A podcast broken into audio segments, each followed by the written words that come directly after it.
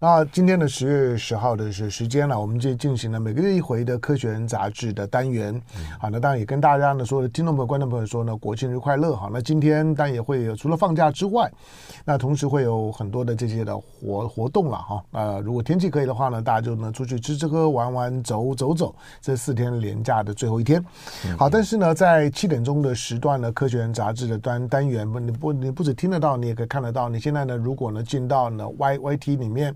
或者呢 Facebook 里面呢就雅呃就是呢飞飞碟的官网，那你就会看到呢我们现在的直播。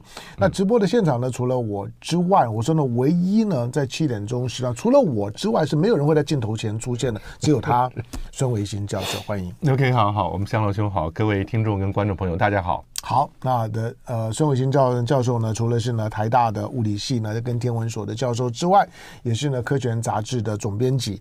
好，那自从呢孙维新呢接了总编辑之后呢，确实就科学人的纸本啊，他也到了一个新阶段。每一期其实拿到科学人的时候呢，我都要好好的端详一下，嗯嗯嗯、看看呢这里面有什么黑科技。好，这这期的科学人杂志，大家看到、嗯、看到画面就看到呢，它不止黑科技，它整个的封面跟封底都很黑。嗯嗯嗯。那封面的黑呢，你会你会发现呢。你摸摸的时候，你知道它是这种凸版印印刷、嗯、啊，这个只要到懂印刷就知道，这个呢本本钱呢就要多多很多，而且它不是随意的凸版印刷，它是把一个图案，把一个呢巨龙的骨骼，嗯，那把它当做封面呢，你摸起来的时候呢，它是有触感的，不不只是有视觉上面的，还有触觉上上面的。那除了这个触感之后，我我待会儿再请孙文新解释之外，嗯嗯、啊，这个是正品的，对不对？ Yeah， 就是这节科学人杂志正品文件夹。对啦，就是你这个文文件夹，纯粹从你去买文件夹成成成本来讲没多少钱，可是要做成这个样子的话呢，那这就是纪念版，所以它导致了一个很麻烦的事儿，就是说，我觉得每本的科学人杂志，它好像都有收藏的价值。嗯、oh yeah, yeah, yeah, definitely。这就是你的目目的吗？啊，这是科学人杂志。编辑部的年轻小朋友们的创意，我需要给他们 credit， 因为说老实话，像这样子，刚刚香龙兄已经讲了摸了半天了，嗯嗯、但是各位在在在听众或者观众朋友、嗯，你真的是很遥远，感受不到，所以呢，嗯、结果是什么，就得去找一本，对，就是来自己摸摸看，嗯、它是卡内基梁龙的骨骼的图案，嗯，再加上那个限定版的一个文件夹，也不错，嗯、蛮有意思的，我需要需要很很很好看啊，很好很好看啊，有有有在光影当中来讲的，你会看到呢这个梁。梁龙的骨骨骼，它好像像像一个符符印一样哈，嗯、就是说当当做是个文文件夹呢，看起来非常的有有质感。嗯、好了，不过这终究呢不是《科学人》杂志的内容的重点，它的重点还是在内容的部分。嗯嗯、好，那这期的《科学人》杂志呢，之所以呢做这样的封面呢，是因为呢，它把它把恐龙呢当当主题，嗯，它的特别讨讨论了恐龙里面的体型巨大的巨龙，嗯。好吧，梁梁龙我我听过的，或者像是腕龙，腕龙对 ，OK， 对，他们是同一类吗？呃，对，就是这些是长脖子的植食性的恐龙。嗯，我们在那边特别强调要讲植食性，不要讲草食性，非肉食性的，对不对？呃，对，就是吃植物，它可能它不是吃草，它吃树叶。对，因为那时候没有草啊，那时候没有草，那时候没有草，所以。拜托，我要跟我们的观众、听众朋友讲，千万不要再讲草食性恐龙啦！因为你听完这个节目以后啊，再讲草食性恐龙，别人就会说你没学问了。为什么？因为恐龙那个年代草还没有出现，草是啊，真的、啊、对，草是禾本科植物，禾、哦、本就是稻禾的禾，哦、本呢就是原本本来的本啊，禾本科植物，禾本科植物呢，像我们的稻子、麦子，全部都是禾本科植物啊。嗯，这些东西在五千万年到六千万年之前才从地球表面出现的。恐龙在六千六百万年前就灭绝了，恐龙一辈子到死最大的遗憾是没有看过稻子长什么样子、啊，没有看过禾本科植物，所以没有看过草。你今天跟他讲说你们草食性恐龙，恐龙听到说哈，你得空瞎呗，我从来没有看过草啊。哎，我也是今天才知道，哦、因为我、嗯、我一直认为说恐龙应该就像是非洲草原那些动物一样，嗯嗯都是在大草原里面奔奔跑的。没有没有没有，我觉得这一点其实很高兴的，让我们自己又多累积了很多知识啊。一方面知道几个知识点，草是禾本科植物；嗯、第二个，禾本科植物呢在五六千万年前才出现的，恐龙灭绝之后；第三个，经过了长期的驯化跟筛选的过程，禾本科植物变成人类。尤其是小型哺乳类，嗯，之所以能够蓬勃发展到今天占领了整个地球表面最大的关键来源，嗯，千万不要觉得说六千六百万年前一个外来天体打下来把这些大型的爬虫类，我们叫爬虫类现在叫爬行类，嗯，爬行类全部从地球的表面舞台上面把它给消灭了以后，我们的小型哺乳类就可以出头天了 No way，嗯，你要养这些东西，养这些东西需要有大量的食物，而禾本科呢刚好在那个时候出现，所以今天我们有百分之五十、百分之六十的食物来源都是禾本科植物，嗯，大量出现了以后，我们才能够活得下来。那所以这是两个关键，第一个，爬行类消失了，大型爬虫类，以前我相信我们都是活在爬行类的阴影底下的，那等它消失了以后呢，有足够的食物的来源跟数量，我们才出现的，所以禾本科的出现很关键，很重要。可它还是很很直很直接的就证实一件事，就是说吃吃素的长得比较大。哇，跟地球上也是一样啊。嗯嗯嗯，吃素的体型最大的都都都吃素啊。嗯嗯嗯嗯，像大大象不是也是？可是人吃素好像没什么太大的变化。人不一定啊，但但是吃吃素也会也会胖，这个呢是是确定的。对，那恐龙也是我们今天是要讲吃素的好话。对对对，好，那那那我觉得那那恐龙，对，你看到它那些大大型的大型的恐龙，它都是这样啊，对不对？哎，对对对对，不说老实话，这篇文章这个主题文章讲到了巨龙，嗯，震撼地表的巨龙啊，就是出现在呃一亿多年以前，这些巨龙到今天为止，我们都一直不清楚为什么它把自己演化的那么大。嗯，它比当时我们讲的猛犸象、比大象、比犀牛那些已经巨大不得了的，嗯，还是要大很多。那科学家现在很努力的去找寻为什么地球表面能够支持，或者是这些生物为什么能够长这么大。嗯，从很多不同角度去研究这些生物为什么长这么大。哎，那个巨龙它大，并不是它从小就大。它的蛋跟一般大型鸟类的蛋也差不多，甚至比它小，它的蛋不会不会到几十公分以上的。为什么？因为你想说它生下来的恐龙蛋如果大到一定程度，它要不破，它需要很结实，嗯，很结实，蛋壳表示它要很厚，很厚的话它就没有办法做空气交换，嗯，更另外一个问题是里面的小 baby 就出不来了，哦，你把我封死在里面了，嗯，所以它的蛋本身跟它后来长成的尺寸比较，那是一百倍啊。嗯，那这跟很多其他生物都是不一样的。那这巨龙为什么出现？就是大家可以好好看看这两篇文章，特别有意思。那这些巨龙，我们讲植食性的巨龙，因为肉食性的像暴龙、像迅猛龙、像小盗龙这些肉食性相对是比较小的，比较小、灵活、敏捷。然后呢，它对对对对，它是特别厉害的。你说这种大的植食性呢，它脖子那么长，身体那么大。我们在二零一三年的从龙到兽的展览，从甘肃来的十条龙。其中有三条特别巨大的植食性恐龙就摆在椭圆形广场上面，哎，最长的那个炳灵大夏巨龙，嗯，从鼻子到尾巴三十米。我常常那一阵子，嗯，常常走下去，大家可以看得到，我人在这个地方，常常在在那个椭圆形广场三条龙，呀，啊，刘家峡黄河巨龙、康熙乔湾龙跟炳灵大夏巨龙，嗯，我公余之峡这种还走来走去，我还没有它两节腿骨的一节来得高，嗯，那那时候走来走去的。过程就在体验小型哺乳类生活在大型爬虫类底下的那种压力啊，嗯，但是你可以想象得到这些龙真的很特别。那我觉得因缘际会，我们也有机会也能够去甘肃，嗯，实地在签约的引这个展进来的过程中真的到甘肃去看过了，嗯，留下两个深刻的印象。一个是说当地不单是有恐龙化石，它还有大量的恐龙脚印，脚印也变成一种化石留下来的，嗯，但它不是因为它不是动物的骨骼或者是其他的部分的化石，所以它只能叫生痕化石，生命的痕迹，痕迹对，嗯，生命留下来的痕迹的话，脚印的化石，那这就很特别了。另外一个问题是说，为什么甘肃会出恐龙？今天我们知道甘肃是黄土高原，嗯，飞沙蔽天，寸草不生，你根本就没有这些大型的植物。没有大型植物就没有大型的植食性恐龙，嗯，没有大型的植食性恐龙就没有比较小的肉食性恐龙，嗯，所以一连串没有，那这就牵涉到整个气候跟定型的变迁。我特别喜欢这个问题，给学生了以后，学生要去了解整个中国的地形图，从甘肃以南的祁连山，再往南巴颜喀拉山，再往南到了唐古拉山脉，再下来是到了康底斯山，一直到喜马拉雅山，全部都是平行的像皱纹一样的山脉分布，嗯嗯，它就是被印度板块挤出来的。哎，我刚我刚听你在讲这几个山的时候啊，嗯，你都不用看，你就可以这样念。我想这个就已经是对当代年轻人就已经是个特异功能了，你知道吗？我要当你看一个题目看久了看熟了，你就会很喜欢。嗯，呀、yeah, 因为我们从小念的都是断简残篇的知识。哦，你知道祁连山，你知道阴山下，知道风吹草低见牛羊。对，哦，你知道巴颜喀拉山，巴颜喀拉山呢是长江黄河的源头。嗯、然后念青唐古拉山就不熟悉了，冈底斯山哦，把西藏分两半的，呃，藏北跟藏南。我，你你讲的这三脉我都我都知道，我也都还算熟。嗯、可是我是说，我我我我今天听你念的时候，真的有异样的感觉，因为。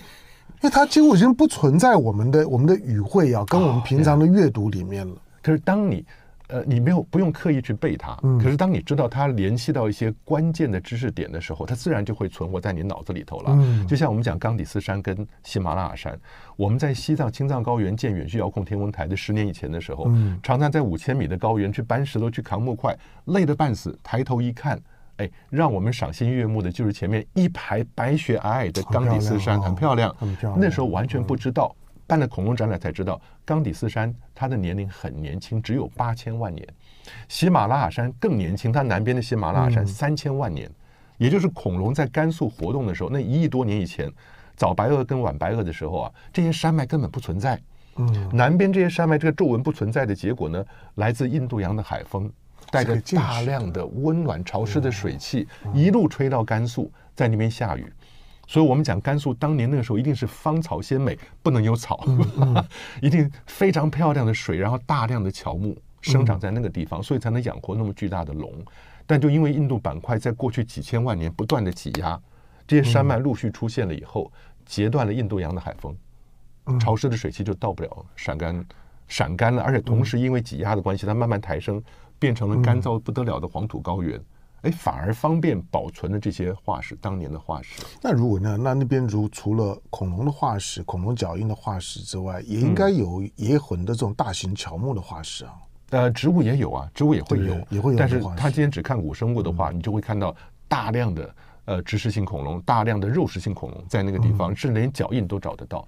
所以我觉得这其实就是很简单，沧海桑田最好的注脚就是这个样子。嗯，那你会看到时间在我们地表留下来的印痕，而这些印痕呢，就影响了生物它的分布跟它存在的环境。嗯、我觉得很精彩的故事啊。对，就恐龙永远是个是个，嗯，是个非常好的话题。那、嗯、对，就是你的你这样你这样讲，就是可能比较合理的解释。比如说我们去去美加，嗯，去看那个那个那个那个哇，找找恐龙带来的地方叫、嗯、叫叫叫叫什么名字？那个蒙太拿州吗？还是哪？对，蒙蒙太拿州还有加拿大的那个、嗯、那个什么亚伯达省在在我那边。对对对，对对，我还我还特别开着车，就小孩子要去看，去看了恐龙博物馆。嗯，看了半天之后，对了，也没有也也没有特特别看到个啥，但但是就就是大概知道的那个地方，嗯、我我觉得那个环境今天看起来都有点类似，你不觉得吗？哎呀，但不过向老师，你今天讲的这个事儿啊，我就觉得恐龙在地球表面到底载至了多少年代？嗯、恐龙什么时候出生的，大家都不知道。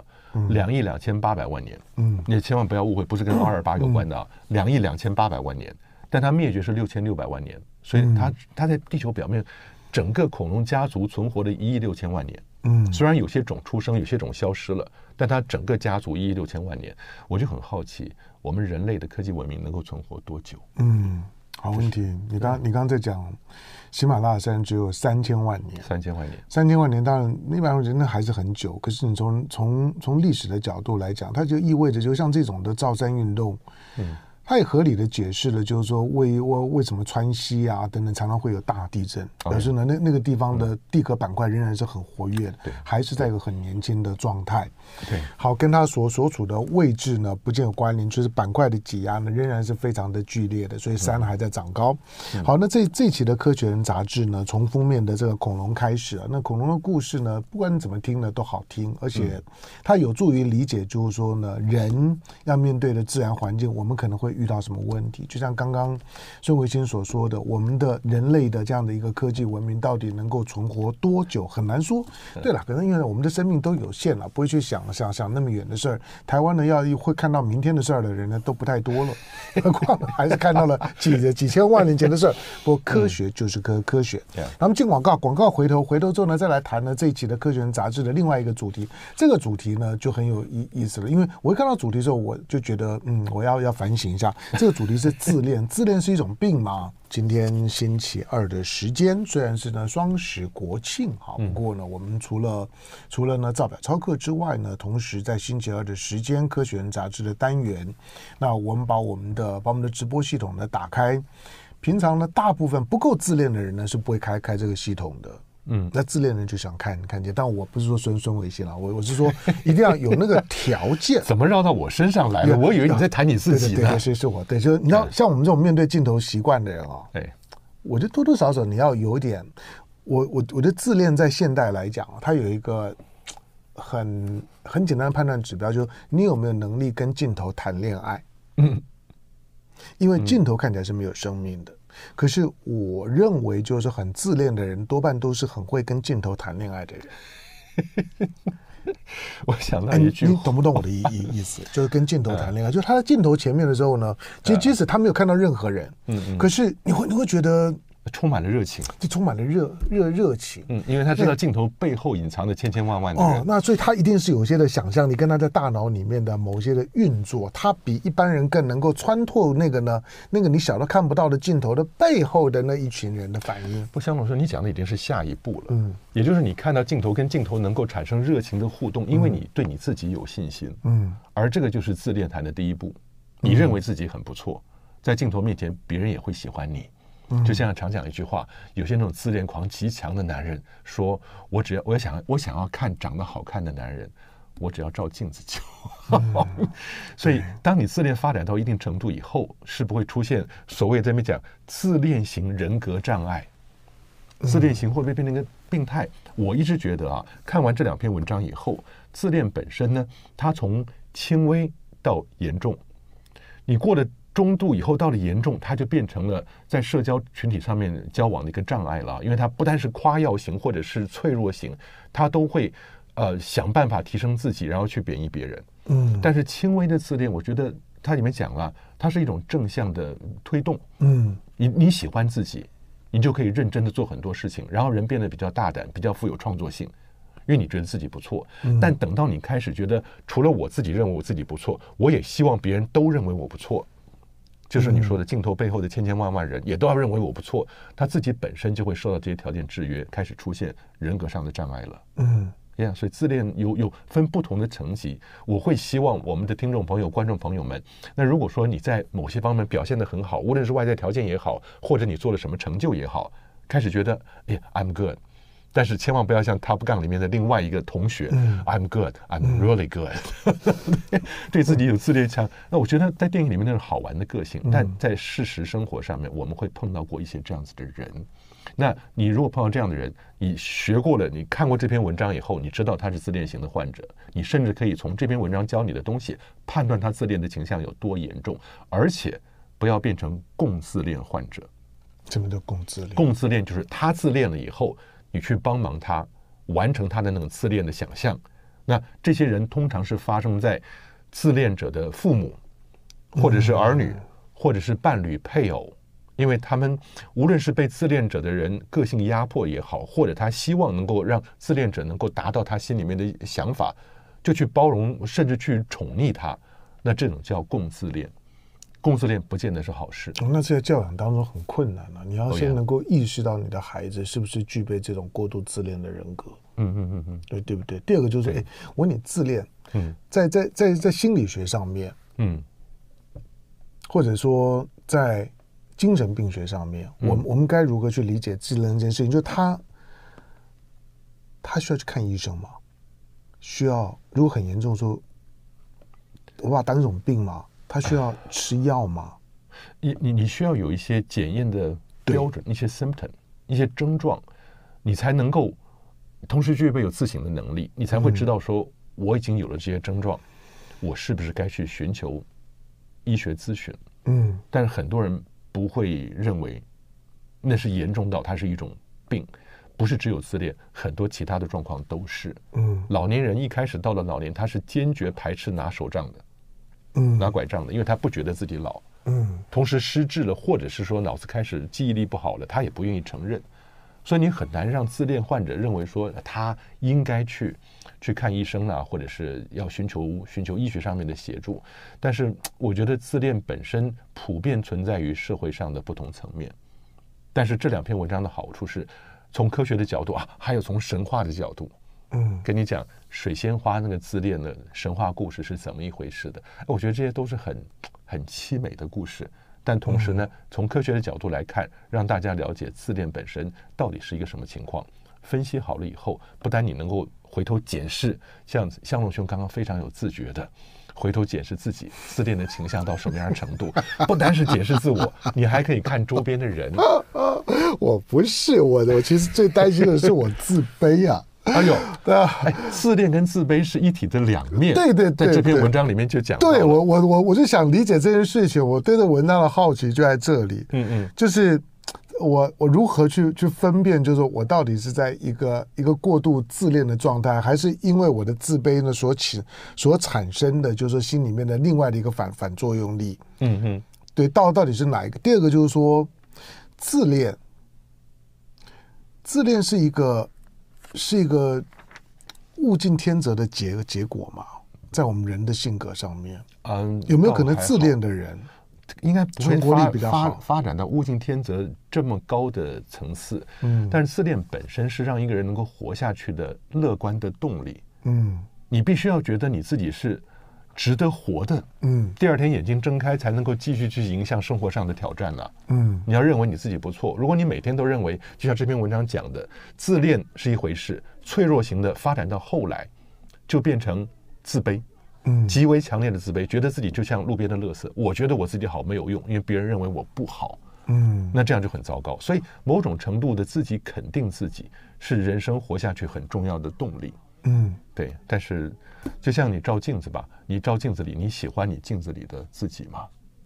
不喜欢啊。我我我怎么可能跟你一样呢？哦，不不不不，不过我想这边跳开讲，去科学家这么胖，对啊，科学家怎么样研究动物是不是知道镜子里面那个影像是他自己？嗯 嗯, 嗯，很多时候我们看到最好玩的是小猫小狗，对，他会去攻攻击他，哎，对，会攻击他，因为他不知道那是他自己。嗯，谁哪一种动物知道镜子里是他自己？嗯，黑猩猩。嗯，黑猩猩。那那你要说黑猩猩怎么知道？黑猩猩不太可能说指着镜子说，哎 ，that's me， 不，没有办法跟你讲这种话啊。嗯，科学家怎么知道黑猩猩知道 self identity？ 嗯，一个是那样，另外一个是在黑猩猩脸上，嗯，放上东西。嗯，点个红点，黑猩猩一照镜子，马上去拿手去摸他自己的脸，哦，你就知道，okay，他知道那是他自己。嗯，所以我觉得认识自己是第一层，你知道那是你自己，你能够看到自己。嗯，第二层就是自我肯定。不过，向荣兄，我自己要说一件事，从小到大，我们有有机会参加了很多戏剧活动，然后参加电视跟电影的节目。嗯，很少人，这是为什么？我在训练学生的时候，我一直很希望你找辆找一架 video 来。嗯，拍以后放给你看，很少人能够从别人的视角看自己的模样。没错，你甚至你根本不知道你后面长什么样子。没没错，所以我觉得看了以后，嗯，你才知道在别人眼里你是什么样子。嗯，每个人都重视自己。我说每个人都重视自己。有个笑话说了，年轻人二十岁的年轻人特别关心别人怎么看自己，行走坐卧都不自然，因为老觉得别人在看自己。嗯，到了四十岁，活出自信来了，你怎么看我没有关系，我爱怎么样做怎么样做。到了六十岁呢，才发现从来就没有人在看他。每个人只看自己。你有时候走到公共厕所的门口，嗯，无论男厕所女厕所，你站在门口看，嗯，那些要离开厕所的人站在洗手台前面，花多少时间去摸自己的头发。嗯，那你会想说Who cares？ 只有你自己会 care。这人是某种程度都有自恋的倾向的，就看这个自恋的发展对你来讲是生活上的助力，还是是你的社交的阻力。嗯，张大春在在二十几年前跟我讲过一句话之后，啊，嗯，那我改变了很多。张大春说：“不要以为什么事跟你都有关系。”他他就这样一句话。yeah. 这句话，啊 yeah.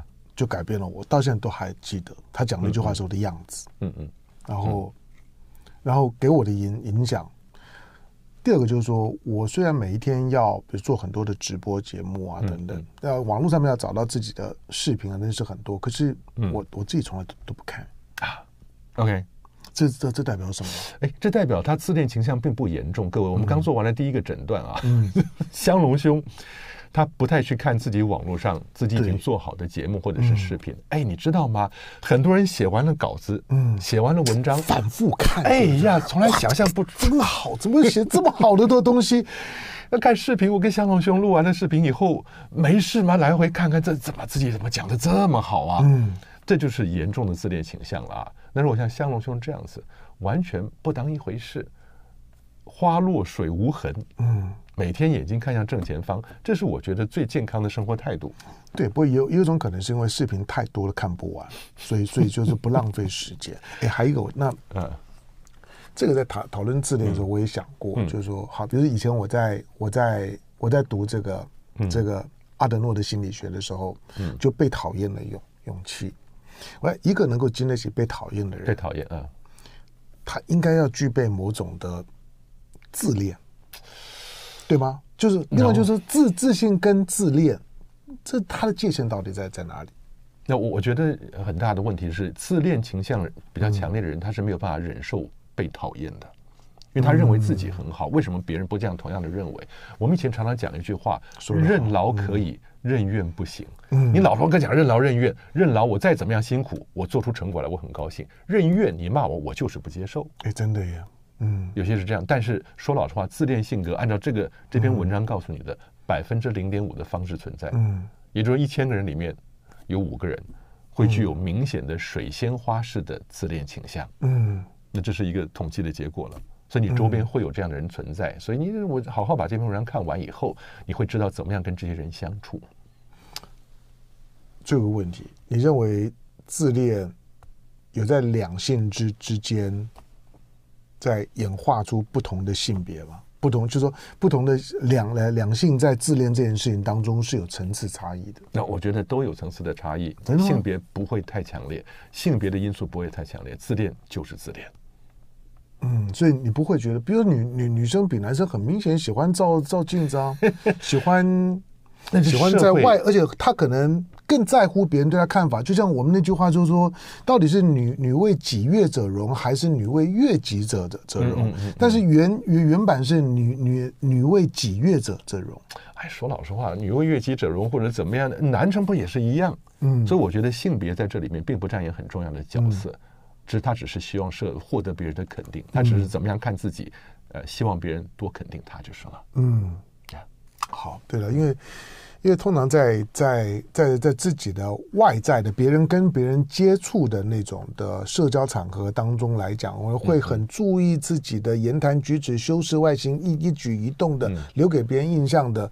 我我我我我直觉上面了，当然这这可能是个真政治不不正确的讲法，就我总觉得女女生在这方面比男生来来讲要注意很多，所以我会认为女生的自恋倾向比较严重，包括你刚刚讲的拒拒绝拿拿拐杖。我曾经呢调调侃过呢，我周围的一些的一些同同业，嗯、我说一个女人啊，一一生当中大概会有三年左右像瞎瞎子一样过日子，就是因为她不承认她自己老花了。OK， 她她不愿戴眼镜，嗯嗯、一一直到有一天她受不了，她愿意接纳她她自己。那通常大概经过三年，所以女人大概四十几岁的时候，有三年的时间呢，啊，她是跟瞎瞎子一样过日子。才三年呢，啊，我都不止啊！不，对，没有错。其实我讲只讲保守，可能还要更长一点。对，好吧，就是自恋这件事事情，当然了，任何的任何的，就是说心理构构造呢，它也都会有一些的正向的功能。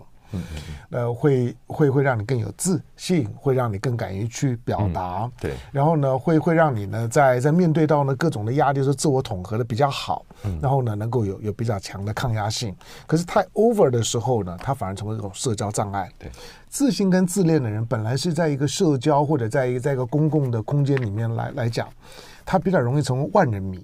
嗯。比较容易呢引起别人的注意，也希望别人注意。他只要拿捏适当好处的时候呢，他可能就是个 superstar。嗯，但是有的时候太 over 的时候呢，反而让他看到你的时候呢，都很怕。今天是呃十月十号礼拜二的时间呢，科学人杂志的单元，好，在我们的现场的台大物理系的也是天文所的教授，嗯、也是科学人杂志的总编辑呢孙维新的孙教授。嗯，那科学人杂志我一直强调就是说，是我在所有的这过去二十年里面所有不带着目的性的阅读当中来讲呢，最重要的阅读品。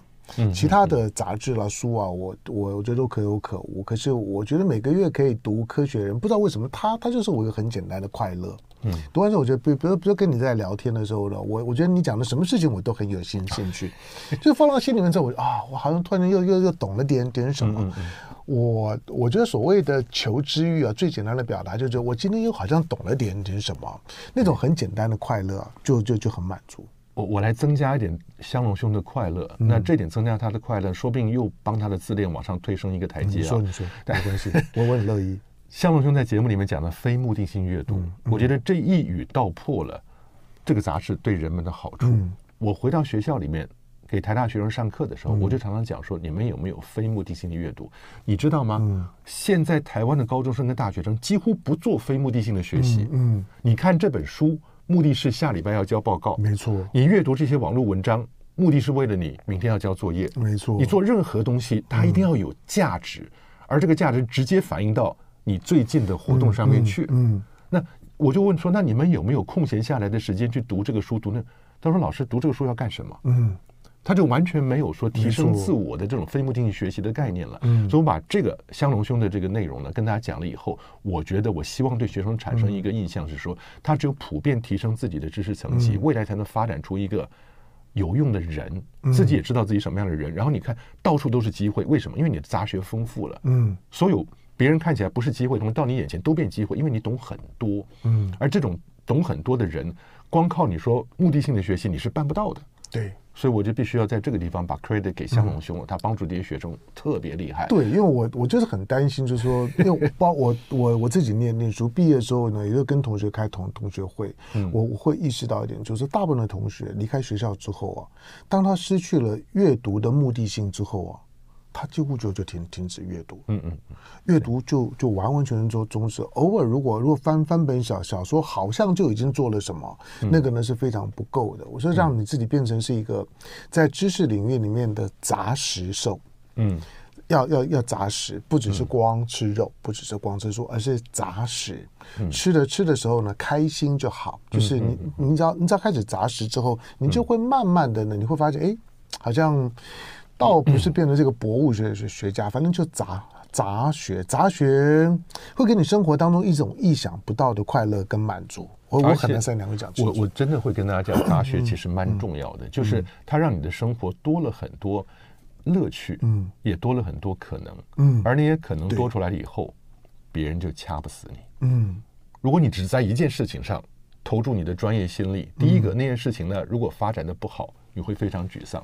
第二个，别人把那件事情卡死了，你这辈子活着就没有意义、没有价值了。嗯、但如果你有很多种不同方面的兴趣，在每个不同的兴趣方面呢，或多或少都能够有一些成就感，跟你累积的成果，嗯，那你就有很多可以让你自恋的时候自我欣赏的这些内容。嗯、真的，真的那你就活得很快乐。啊，你也懂这个啊？对呀、啊，哇，你也你也你也可以跟孙维新聊，哎、可以、哎、偶尔对，就是就是就是你要看个学才能够跟孙维新随便哈拉姐姐去。好，我要我我再再再问一个，就是最近尤其这两年的时间，嗯、从印度上月球开始，嗯嗯、那个月月球热就正式炸开来。嗯，老实讲，就算印度没有这个登月成功的计划，嗯、我们知道中美之间，俄罗斯啦、欧洲啊、日本啊等等，一直都在准备他们下个阶段。嗯，嗯而且而且而且登月已经这些的技术的普及化，嗯，使得就是说，在登月的这些的这些的国国呃这个队伍里面的国家越来越多了。嗯嗯、这个是呢这个时代的转变，就像你你呢反对核扩散挡了很久之后。嗯，其实已经核扩散了，嗯，但是只只希望呢不要发生了拿来当做恐怖攻击的活动。嗯、那登月在几十年前的时候呢，那你可以想见要登月那多难啊，那一定是只有像是美国、俄罗斯、苏联那种超级大国才能办得到。可是今天其实很多的小国家也该做这种的尝试。为什么大家都要去月球？我江龙兄，你这样让我真的有 trace back 回到历史里面去了。嗯、在一九六一九六二，甘乃迪总统。嗯跟国会还有跟莱斯大学做他有名的月球演讲，嗯、We choose to go to the moon。嗯，然后那里面那段话我常常放给学生看，因为整段话写得非常优美、非常感人的。嗯嗯、其中有一句话说，在太空目前在太空并没有国际的竞争，大家都和平发展。嗯、今天看简直是胡说八道了。嗯、当时美丽的理想，但是现实是非常骨感的啊。但是到现在你会看到，一九六六年，国联合国就提出了国际太空条约了，嗯、规定太空应该是民用的啊、不军事啊什么东西，没有用。一九七九年看到大家都去月球了，联合国又摆出个月球协定来，嗯，在月球上你不能够怎么样跑马圈地，不能干嘛的，你知道吗？很多国家都签了这协定，只有三个国家没有签，猜猜看。嗯，美国、中国、俄国，嗯，这三个国家不签你的月球协定，他们跟废纸一样。但每个国家上去的都会说，我们是来做公益的、做科学的啊，我们这完全不会去占着占地为王。但说老实话，你在那边搞一个基地，嗯，就像印度降落在那个地方，嗯，埃德肯盆地里面，他说这是印度那个那个那湿婆神之力，我已经定名了。嗯，那中国站在这个长河四号叫做天河基地，嗯，美国更不用说，点更多了。那些点，你觉得你可以靠近吗？嗯，你不能啊。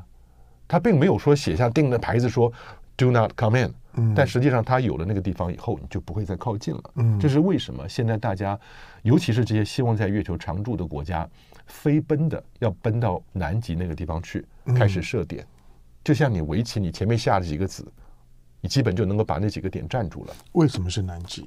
南极有水。嗯，大家相信南极有水，但现在这个也变成一个不稳定的事情啊，因为现在研究说月球可能当初偏偏到七十七度，嗯，七十七度太阳一照以后，那该有的水其实都蒸发了，嗯，那你现在地球月球回来了以后，底下那些没有照到太阳光的，呃，永夜区，嗯，与石坑深处可能还有一些水，所以现在水到底有多少，变成一个很有争议的问题。但是南极那个地方呢，是大家想抢着去的地方，一个是水，那另外一个是说南极你你可能会有永昼圈，太阳光平着斜着过来以后啊，嗯嗯嗯，你很多地方是十四天白天十四天黑夜，嗯，但是南极那个地方呢，可以长时间接受到太阳光的。这是为什么人们只要常住，第一个想的是那个地方。嗯，那你可以想象得到，这些国家疯的似的奔到月球去，那其实目的就是要把几个战略地点先站好。嗯，有一些国家像日本，但是你要去那边，你自己知道去那边干什么 fine， 我提供给你交通工具。嗯，所以他前一阵那个小白兔哈库头不是摔到月球表面了吗？第二个马上就要上去了。他的目的是打造好了以后，嗯，你们想去月球，无论你去做什么，嗯，科学研究也好，地质，嗯，我送你去，我提供交通工具。对对对，所以日本是这样的干法。那你说印度呢，是另外一回事了。所以很多国家都有不同的目的，但现在各国，你现在甚至连卢森堡、以色列、阿联酋以及欧洲太空总署、加拿大、芬兰、墨西哥都要去月球。对，台湾也把登月、探月这件事情呢，嗯，当作是我们太空三级计划里面的一个小小的 project。嗯，当时我们提这件事情是希望让台湾的年轻人也有一些遐想。嗯。你去探月是多多伟大一件事情啊，就不会卡在我们地球周遭跟马斯克一起玩低轨道卫星的事情了，嗯，而是能够出去外面到月球去。而现在技术门槛已经低到，嗯，你不用太担心，因为所有这些登月的过程、理论、实际经验全部都在网络上。嗯，对，就是登月登月技术的普及化，嗯，这个当然是很重要的条件。就是你今天要要一个国家的只要的基本的实力不太差，嗯，然后呢砸得起钱的时候，要建立自自己的登月系统，嗯，慢慢的都办得到了。嗯，它不再是呢大国的专利。嗯，当然当然就是说成功率是一回事情了。比如说印度虽然成功着陆了，不过现在传出来呢，他跟他的那个那就是说呢地就是呢月球车呢又失联了。那什么时候会再取得联系，就不就不知道，看运气了。这在火星上也常发生。好，这个问题就是说，那中国为为什么很坚持？比如中国呢，下个阶段呢，嫦娥、嫦娥四号、嫦娥、嫦娥四号吧，嫦娥呃，它嫦娥六号，嫦娥六六号就是准备准备再再到月月球的背面去去采样。呃、那那那为什么要特别到月球的背面呢？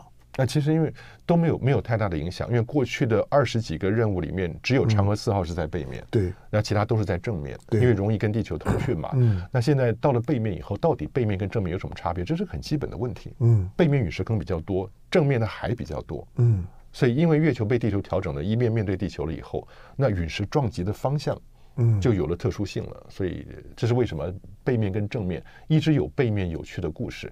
过去好多搞科幻的那些网络上面在那边造谣作假的人，嗯，最喜欢拿月球背面说事。当然是啊，没去过啊。嗯，没有没有去过，而且看看不到啊。那嫦娥四号破坏了他们的理想。对，而且你就会觉得那边是承承受陨石比较多的地方。你看，yeah， 而且我在 NASA 工作的时候，你知道，嗯，超级市场旁边那个 tabloid 的小报。